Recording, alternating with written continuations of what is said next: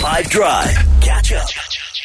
So Thapelo Khomotso and Prince, it's so awesome to chat to you. Congratulations on an amazing series. I really enjoyed it. Thank, Thank you. you very Thank much. you. Have you each been able to watch it, and what do you think of your own performances? Tough questions first. Hey, hey, straight to it. yeah, I've watched it. Um, I'd say I've almost watched all of it. And um, I'm at peace. Watched it. I think all of it. I think the the comment is actually it's not what I think about it, but what our uh. audiences think about it. And I think what I've seen, our audiences are really going to be captivated. It's a beautiful story, intrigue, many surprises. So that's what, yeah, that's for me when I watch it. I look and I say, okay, I think the audience should and hopefully um, will relate and are drawn into it. Yeah. Sorry guys, before you continue, just speak into the mics. Sorry, you're like way far back. Very Okay. So move So closer. just closer to the mic. Oh, yeah? How's that? That's perfect. Is that Okay. perfect? Okay. Thank you. Um, I'm a few episodes in, and it's a it's a beautiful show, man. It's definitely a beautiful show, and I think people will enjoy it. I've enjoyed it myself. The few episodes that I've watched, and, and I'm sure that it's it's going to be crazy, man. It's definitely going to be crazy. yeah, I've enjoyed it too. Uh, so well done. That means a lot. you.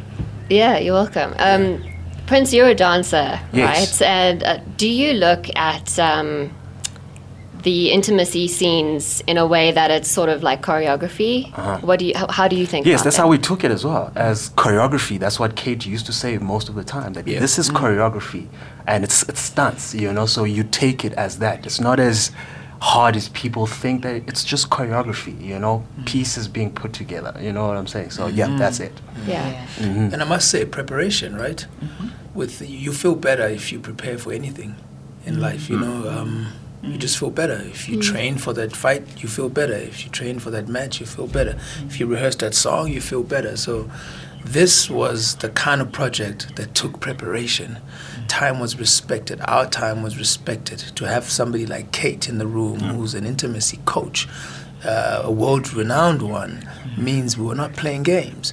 To have each other's time respected, to have different sessions together to do different things before we shot, is that. So, like Prince says, by the mm-hmm. time you hop on set, you're more ready than not. Mm-hmm. You're not even seeing it like nudity, most of the time, I'd say.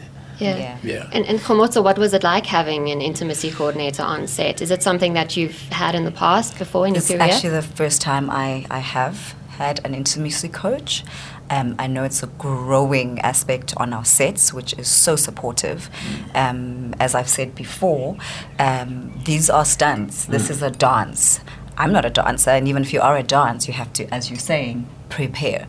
And that we would abandon an aspect of the show, which is intimacy, and not give it the um, importance and the support that it needs would be quite sad. And so we're very, very fortunate, I mm-hmm. think, to have worked on a show that took that very seriously. Yeah. Our intimacy coaches were incredible as well. So I Yeah. think definitely it, it really helps because at the end of the day, our main purpose is to be the vessels of, of the story. Mm. And if we have things that impede that, then that becomes a problem to the storytelling.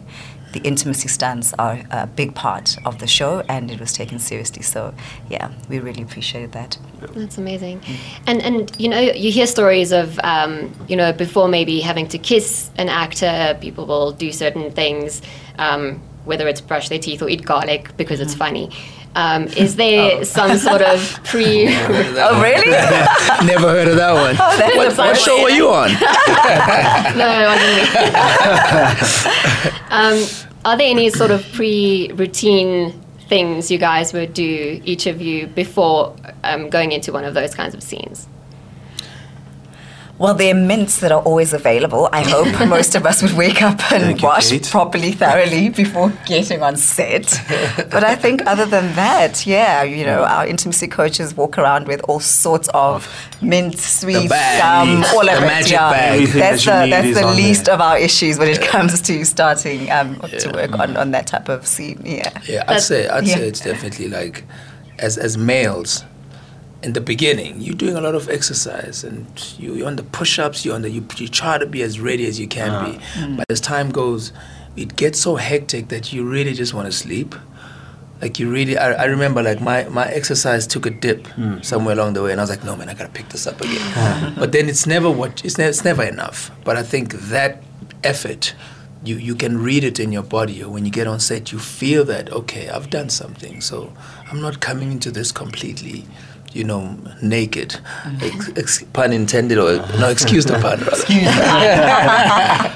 Excuse the pun, because Excuse a the pun huge there. part of the intimacy coaching and life is also the intimacy wardrobe. And I think a lot of audiences, obviously, our audiences would be curious about that. And Yeah. that's an aspect, of course, that most people don't know is that, you know, there's so many resources in that Mm. Yeah, department. Yes. Many, many, many, many, many. Yes. Yeah. To Can make you, you- feel comfortable. Oh, oh, yeah, yeah. yeah. yeah. Yeah, like I was gonna say you can feel free to like talk about some of the the items that are yeah, like like underwear types. Mm. yeah mm. Like the types of underwear that conceal the fact that you're wearing underwear, but at the same time present the idea of nudity to you as an mm-hmm. audience without second guessing it. Yeah. Yeah. So, like I say, we had a bag of goodies. Mm. I call I used to call it the bag of tricks because inside that bag is whatever it makes sense for you so you're comfortable because most of it is new territory but then also what helps the camera department get away with getting the shot Yes. they need or the story so you know I, I, i'd never heard of a c-string until we made this show Yeah. Yes, Ah. all of i know of us. a g-string but do you know there's a Yeah, c-string yeah. I guess I do, but yeah, I've never thought about it that way. so you know just as an example Okay. Yeah. Oh, interesting. yeah Um, and on a bit more of a serious note, Khomotso, your character is a lecturer, and she touches on things like GBV. The series itself touches on uh, suicide, for example. Why do you feel like it's important for a show like this, a South African show, to highlight and address issues like that? Well, I think because we are obviously creating a South African story, I think it's really important that we're authentic to the issues that reflect our society. And I think that is the strength of this show is that you're not ta- taking away the sensuality. Mm. They're the issues of GBV, of suicide. And I think that's the strength about the series is that yes, there's sensuality, but behind that, there's a whole depth of um, nuances and stories and issues we're tackling. Mm-hmm. And so that's a, a great takeaway point for the show. And I think for the audiences, we want to say when you go out and you see the show and it's streaming on the 7th of July, you're not just going to be watching a show for sensuality's sake. Mm-hmm. There's a backdrop that actually addresses, as you're saying, very serious issues. Mm-hmm. And I think as storytellers, we need to be very aware of the context of our stories. And if we are living in a country like South Africa, then I think it's great that we were able to actually bring that type of theme into our story. It makes it a lot more layered as well. Mm-hmm. and and i mean we're talking netflix right mm-hmm. Yeah. So we're talking leading and pushing boundaries and really being at the forefront of multi-layered storytelling. Here you've got intergenerational relationships, um, struggles. You know, you've got the adults, you've got the young ones, you've got the outsiders, you've got the professionals. But these are human beings who are multi-layered, who one day are loving, but one day are hurt and broken and mending or constantly in the pursuit of something.